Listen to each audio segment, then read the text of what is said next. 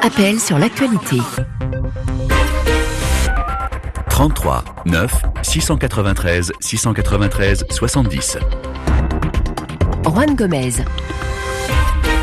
Vous avez la parole, l'antenne vous appartient. Merci d'être avec nous dans 30 minutes. Vos réactions après ce coup de théâtre qui secoue le football africain, car pour la première fois dans l'histoire de la CAF, eh bien, le président de l'institution ne terminera pas son mandat. La FIFA a suspendu Ahmad pour 5 ans, abus de pouvoir, distribution de cadeaux, mais aussi détournement de fonds.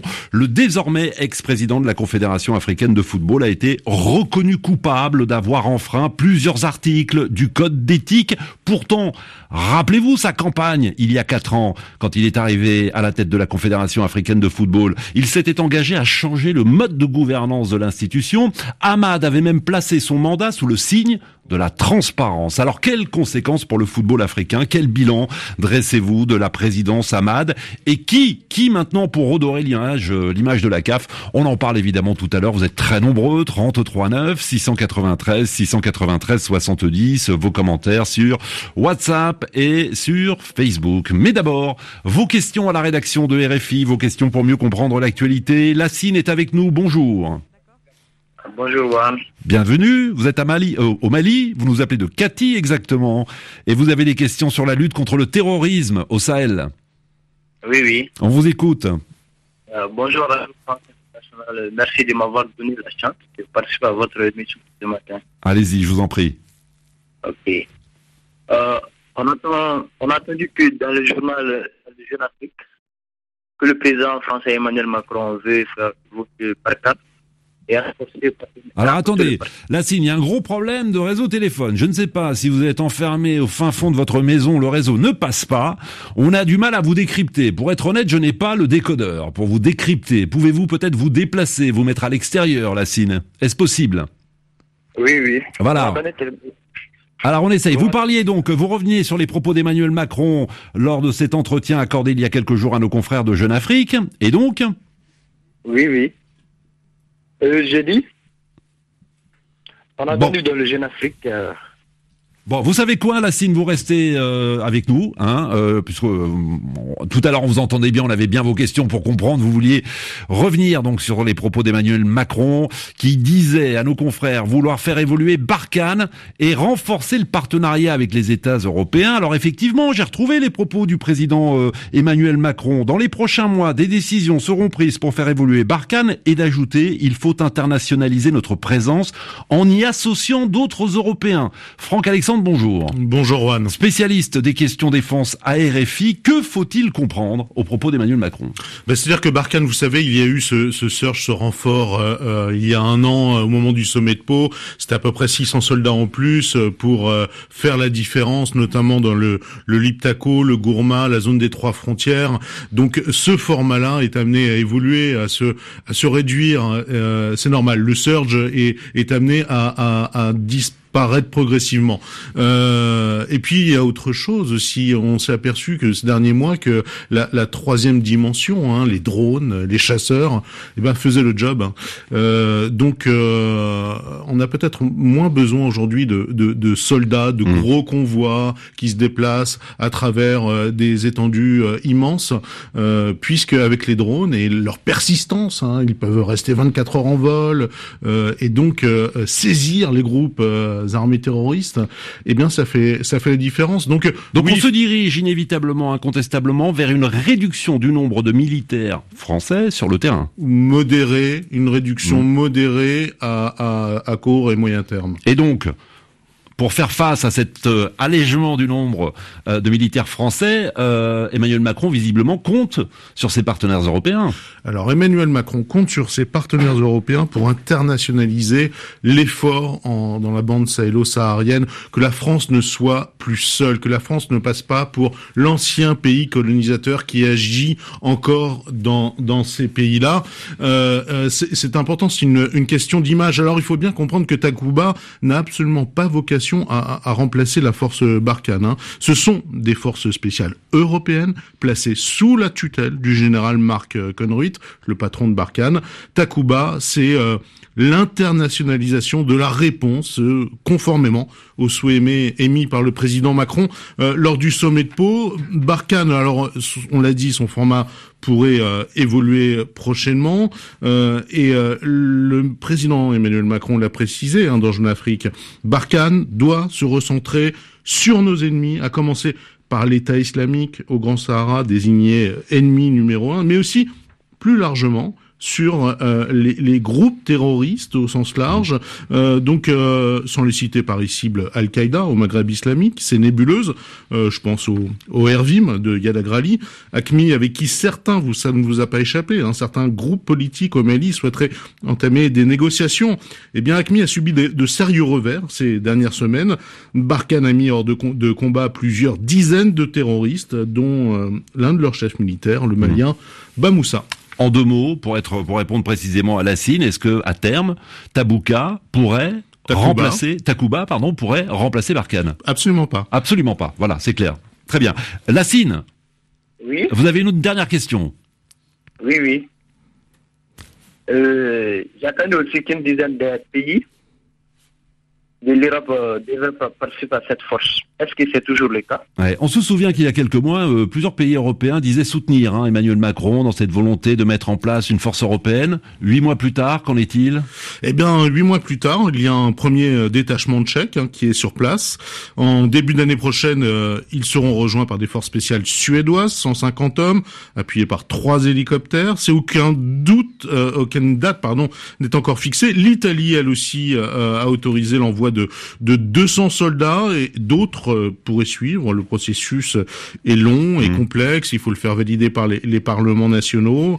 Euh, euh, et, donc voilà, l'objectif, c'est de former à peu près une ou deux ce qu'on appelle task force supplémentaire qui dont le rôle serait de, de tenir le liptaco malien avec les FAMA, mmh. hein, c'est bien les forces armées maliennes. L'essence même de Takuba, mmh. c'est ça, former, accompagner au combat les, les forces maliennes, en quelque sorte, les faire monter en gamme afin de les rendre mmh. plus autonomes. À suivre. Merci infiniment Franck Alexandre d'être venu répondre à la CIN, à qui je souhaite une bonne journée à Cathy, au Mali, où il est 8h18 minutes. Quaté, soyez le bienvenu. Bonjour. Oui, bonjour Monsieur Rouen. Bonjour à tous les auditeurs. Vous êtes à Paris. Je suis à Paris. Voilà, et vous avez des questions concernant le nouvel accord de pêche signé entre le Sénégal et l'Union européenne. Exact. En fait, euh, Monsieur Rouen, il y a Greenpeace qui avait publié un rapport en critiquant cet accord, l'accord de pêche qui était euh, fait euh, il y a quelques jours entre Sénégal et l'Union européenne. Euh, ma première, ma question est de savoir qu'est-ce que Greenpeace rapproche dans cet rapport? Oui, Greenpeace euh, qui demande à l'État sénégalais de geler ce nouveau protocole de pêche conclu donc avec l'Union européenne pour les cinq prochaines années. Aliouba, bonjour. Oui, bonjour. Merci d'être avec nous et de répondre à notre auditeur Coité. Vous êtes docteur en sciences halieutiques, conseiller politique pour la campagne Océan à Greenpeace Afrique. Que reprochez-vous, en tout cas, que reproche Greenpeace à cet accord de pêche? Ok, merci beaucoup. Donc, je vais donc premièrement rappeler l'importance socio-économique de la pêche au Sénégal. Donc, euh, c'est d'une importance cruciale. 3,2% de PIB, 600 000 emplois et joue un rôle prépondérant sur la sécurité alimentaire. Donc, depuis 40 ans environ, on a des accords de pêche euh, entre le Sénégal et l'Union européenne. Mhm. Et le résultat aujourd'hui, c'est quoi? C'est la surexploitation des ressources, la surcapacité. Aujourd'hui, dernièrement, on a eu donc euh, un phénomène d'immigration. Donc les pêcheurs locaux ne sont plus en mesure de satisfaire leurs besoins primaires sur la base de leurs activités et sont maintenant euh, obligés de tenter l'immigration avec leur pirogue de fortune au péril de leur vie. C'est-à-dire, si je comprends bien, vous dites qu'il n'y a, il n'y a plus de surplus plus de, production, c'est-à-dire que le poisson se fait de plus en plus rare dans les eaux sénégalaises. Du coup, il y a moins de travail pour les jeunes, un secteur, euh, secteur de la pêche qui est en crise, ce qui incite donc une partie de cette jeunesse à, à quitter le pays, à mettre leur vie en péril pour essayer de rejoindre l'Europe. Effectivement, donc c'est globalement ça, c'est qu'il n'y a plus de surplus de production et les accords de pêche doivent se baser scientifiquement sur les surplus de production. Mais le problème, c'est plus profond que ça. Au-delà des aspects euh, techniques, nous pensons que c'est l'aspect social qui doit être privilégié maintenant. Parce qu'aujourd'hui, on sait que sur le stock de merlu, par exemple, c'est pleinement exploité, donc il n'y a pas moyen d'augmenter en quelque sorte l'effort de pêche. On ne comprend pas, surtout le moment, cette période-là, ce n'est pas du tout le moment de signer des accords de pêche. Donc ces accords sont, à notre point de vue, euh, ni socialement euh, équitables euh, et ni écologiquement durables. Ce sont des accords qui doivent purement et simplement être gelés en quelque sorte. Ouais. En, en deux mots, pour que nos auditeurs comprennent de quoi nous parlons, que prévoit ce nouveau protocole conclu avec l'Union européenne? Donc c'est environ 45 bateaux, hein, c'est environ 45 bateaux qui vont venir pêcher du thon, Oui. mais aussi du merlu. D'accord. En, contre, ça, contrepartie, en contrepartie, il y a quand même une une, euh, une compensation financière. J'ai vu Oui. 10 milliards de francs CFA sur 5 ans, 15 millions d'euros. Mais 15 millions d'euros sur 5 ans, c'est 3 millions d'euros par année et 3 millions d'euros qui ne vont pas entrer dans la caisse. C'est environ, disons, 1 million qui va entrer dans la caisse et 2 millions qui sont dans des, dans des, qui vont être, finan- être dans des financements de projets. On, on sait comment ça passe les, les, les, les investissements étrangers. La bonne partie va retourner en Europe. Donc, c'est en quelque sorte des accords qui vont continuer à créer des emplois en Europe et non en Afrique. Mhm. Donc, euh, ça, c'est clair. Ouais. Quaté, a-t-on répondu à votre question? Oui, vraiment, je suis très satisfait de sa réponse. Bah voilà, Aliouba en direct pour vous répondre, docteur en sciences halieutiques, conseiller politique pour la campagne océan à Greenpeace Afrique. Il est 9h22 à Paris. N'oubliez pas dans 20 minutes maintenant notre débat après la suspension du président de la Confédération africaine de football. Je vous le disais tout à l'heure, c'est un coup de théâtre hein, qui secoue le football africain, qui suscite des questions au standard d'appel sur l'actualité. Cédric Di Oliveira du service des sports de RFI m'a rejoint. Bonjour Cédric. Bonjour Juan. Et je vous présente Oumar. Il est à Bamako. Bonjour Oumar. Bonjour Juan, bonjour à tous les auditeurs de RFI. Soyez le bienvenu, nous vous écoutons. Euh, Ahmad, le président de la CAF, a été suspendu pour cinq ans par la commission d'éthique de la FIFA, qui lui a infligé une amende de 185 000 euros. Mhm.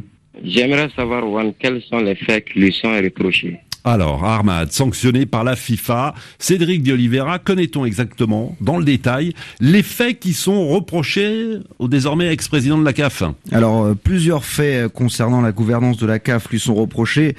Dans son communiqué, la FIFA explique qu'Ahmad n'a pas respecté le code éthique de la Confédération. Elle estime qu'il a manqué à son devoir de loyauté, qu'il a aussi accordé des cadeaux et d'autres avantages, mais aussi géré des fonds de manière inappropriée et enfin abusé de sa fonction de président de la CAF. Alors concrètement, Oui. L'instance pointe du doigt plusieurs irrégularités, notamment l'organisation et le financement par la CAF d'un pèlerinage à la Mecque auquel Ahmad et plusieurs membres du bureau exécutif ont participé. La FIFA s'intéresserait aussi aux relations du dirigeant avec la société Tactical Steel. C'est une PME française à qui il aurait commandé des équipements sportifs pour fournir la CAF. La Confédération avait pourtant conclu un premier accord avec la marque Puma pour un montant moins élevé, mais il a subitement été annulé en faveur de Tactical Steel. Pour cette affaire, Ahmad avait d'ailleurs été placé en garde à vue par la justice française en juin 2019. Oui, il avait été entendu toute la journée, hein, toute une journée par les policiers français. hein. Ouais, la procédure judiciaire est encore en cours. Outre la suspension de 5 ans de toute activité liée au football, Ahmad a écopé d'une amende de 185 000 euros. Alors on l'a dit, la FIFA a évoqué un manque de loyauté concernant le dirigeant malgache, mais on ne connaît pas encore euh, l'intégralité des, des, des faits qui lui sont euh, reprochés. Dans le communiqué, l'instance précise qu'il recevra la totalité des motivations de sa sanction dans les deux mois qui viennent. Il faut préciser, euh, Juan, également qu'Ahmad est visé par une autre affaire. Il est accusé d'harcèlement sexuel à l'encontre de plusieurs salariés de la Confédération. C'est l'ancien secrétaire général de la CAF, Amer Fami, qui avait alerté la FIFA dans un courrier en avril 2019. Ah oui, donc euh, autre affaire en, en suspens. Euh, Marius Trésor, bonjour. Oui, bonjour M. Rowan, bonjour à toute l'équipe. À Abidjan, Côte d'Ivoire, nous vous écoutons. Ok, euh, je voudrais savoir si Ahmad fera appel de, appel de cette décision et enfin, quel recours pourrait-il tenter? Alors oui, Ahmad peut faire appel, Cédric. Alors il peut faire appel, mais euh, Ahmad doit d'abord attendre, euh, on l'a dit tout à l'heure, de connaître l'intégralité de la décision de la commission d'éthique, qui, on le rappelle, est indépendante de la FIFA. Il garde le silence pour l'instant. La CAF a seulement fait un communiqué pour dire qu'elle prenait acte euh, de la sanction de la FIFA mais il pourrait effectivement faire appel auprès du tribunal arbitral du sport à Lausanne, euh, sachant que cet appel n'est pas suspensif, pardon, et que la procédure peut s'avérer longue. En tout cas, elle l'empêche de pouvoir euh, se présenter à sa propre succession. Depuis lundi, il n'est donc plus président de sa confédération, et selon les statuts, c'est donc le premier vice-président, le Congolais Constant Omari, qui va la diriger a priori jusqu'en mars, moment où se tiendra l'élection du prochain président à Rabat. Voilà, une situation pour le moins euh, inédite au sein de la confédération africaine de football. Encore une question. Luc, soyez le bienvenu, bonjour. Bonjour, Juan Gomez. Vous êtes au Bénin Oui. On vous écoute. Certains disent que le président de la FIFA, Gianni Infantino, a eu une influence dans cette suspension. Comment expliquer le rôle prépondérant de la FIFA dans la gestion de la CAF alors, effectivement, certains voient, à tort ou à raison, une volonté de la FIFA euh, de mettre sous tutelle euh, bah, la CAF. Hein. Oui, c'est une théorie, évidemment. Vous disiez, je vous écoute évidemment attentivement, Cédric Di Oliveira, que le comité d'éthique était indépendant de la FIFA. Oui, voilà, c'est une euh, instance qui est indépendante. Alors, est-ce que Infantino a, pu jouer un rôle dans cette euh, sanction, dans cette suspension d'Ahmad Ce qui est sûr, c'est que les relations entre Ahmad et le président de la FIFA ont, sans doute joué. Il faut rappeler euh, qu'en 2017, au moment de l'élection surprise du Malgache à la tête de la CAF, le Suisse lui avait accordé un soutien non négligeable alors qu'il était euh, opposé au Camerounais Issa Hayatou, qui avait la main mise sur l'instance depuis presque 30 ans. Avec le départ du Camerounais, la FIFA pouvait en fait avoir plus d'influence sur les 54 fédérations du continent mais les rapports entre Ahmad et Infantino se sont détériorés, alors qu'Ahmad lui-même avait demandé à l'été 2019 l'aide de la FIFA pour superviser son organisation, fragilisée par les problèmes de gouvernance dont mhm. on a parlé. La numéro 2 de la FIFA, euh, la sénégalaise Fatma Samoura, avait alors effectué un mandat de 6 mois officiellement pour accélérer le processus de réforme de la CAF mais certains membres de la Confédération avaient considéré son arrivée comme une mise sous tutelle. Ahmad et la CAF ont alors décidé de ne pas prolonger la mission de Samoura en février dernier, inacceptable pour mhm. Infantino qui a depuis euh, pris ses distances. Il avait déjà fait Infantino qui était très en colère à ce moment-là. Voilà, il est parti euh, du euh, du comité exécutif de la CAF assez furieux. Il avait déjà fait plusieurs déclarations fortes concernant l'organisation de la Coupe d'Afrique des Nations, tous les quatre ans contre deux actuellement, sans forcément consulter le bureau exécutif de la CAF. Infantino très impliqué dans les dossiers africains, plaidant pour la création d'une Super Ligue africaine à 20 clubs pour remplacer la Ligue des Champions. Voilà, il faut donc peut-être voir cette sanction comme une volonté de la FIFA de définitivement écarter mmh. Ahmad du pouvoir. En tout cas, c'est une lutte d'influence. Ingérence Peut-on parler d'ingérence Ingérence. Comme le dénoncent certains auditeurs sur la page Facebook, encore une fois, à tort ou à raison, mais chacun a sa perception des choses. Non, c'était c'est euh, c'est c'est une théorie. Voilà. Après, euh, effectivement, euh, en tout cas, la FIFA prend de plus en plus d'ampleur dans les grandes décisions du, du football africain. Luc. Oui. A-t-on répondu à votre question? Oui, merci beaucoup à vous. Et pour vous, on parle d'ingérence ou pas Ou on exagère euh, Bon, selon moi, il n'y a pas d'ingérence. Si les faits qui lui sont reportés sont avérés, bon, c'est normal qu'il soit En tout cas, il y a Denis hein, sur euh, WhatsApp qui dit mais pourquoi est-ce à la FIFA de sanctionner? La CAF n'a-t-elle pas prévu de telles dispositions juridiques pour de pareilles fautes? Que disent les textes de la CAF? Ah ben voilà, ça c'est une, une, bonne question, mais c'est vrai que la CAF aurait pu peut-être elle-même sanctionner son propre président. Je ne sais pas si c'est possible. Cédric de Oliveira. Merci beaucoup. Merci à vous. Vous souhaitez rajouter quelque chose? Non, non. Non, très bien. Bah, vous continuez à nous appeler puisqu'on continuera évidemment à parler de la suspension du président, désormais ex-président, Ahmad, 33 9 693 693 70. Il y a par exemple sur WhatsApp euh, Yvon qui s'interroge. Les soupçons de détournement sont-ils avérés ou bien la FIFA cherche-t-elle à imposer à l'Afrique une canne tous les quatre ans en mettant à la tête de la CAF l'un de ses pions? Marcel lui affirme qu'Ahmad a hérité d'une CAF en enraciné par la corruption et il fait référence au règne d'Issa Yatou, euh, Issa Yatou qui sera resté près de 30 ans à la tête de la Confédération africaine de football. Et puis allez, deux, trois dernières réactions avant de euh, passer le micro à la rédaction et au service Afrique des RFI. Oumar qui estime que la sanction est justifiée.